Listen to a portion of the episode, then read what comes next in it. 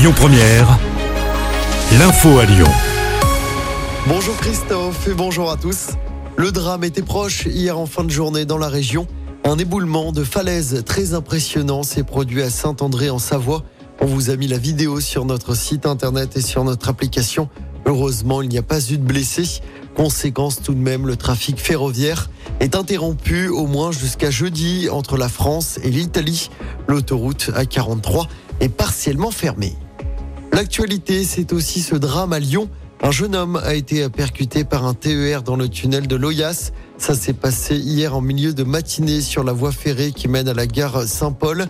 Le jeune de 25 ans déambulait sous le tunnel lorsqu'il a été percuté. Il a été pris en charge en urgence absolue.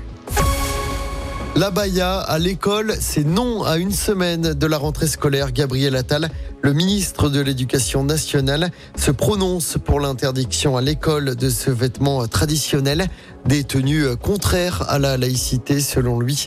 Autre annonce du ministre hier soir, les épreuves de spécialité du bac qui avaient été avancées au mois de mars se tiendront désormais au mois de juin. La mesure entre en vigueur dès l'année prochaine. Objectif, lutter contre l'absentéisme des élèves au troisième trimestre. Et puis le trafic est encore chargé sur les routes de la région ce lundi, dans le sens des retours à une semaine pile de la rentrée scolaire. Bison futé hisse le drapeau orange. Il est notamment recommandé d'éviter la 7 entre Orange et Lyon de 17h à 19h. On passe au sport en football. Un triste match nul hier soir pour l'Olympique lyonnais qui ouvre tout de même son compteur de points cette saison en Ligue 1. Match nul 0-0 à Nice hier soir. L'OL est avant-dernier du classement avec un petit point en 3 matchs. L'OL qui recevra le PSG dimanche soir au Groupama Stadium. En rugby, à moins de 2 semaines du début de la Coupe du Monde, les Français ont écrasé l'Australie hier après-midi au Stade de France. Score final 41-17. En basket, la grosse désillusion pour l'équipe de France à la Coupe du Monde. Les Français sont déjà éliminés après leur défaite hier face à la Lettonie.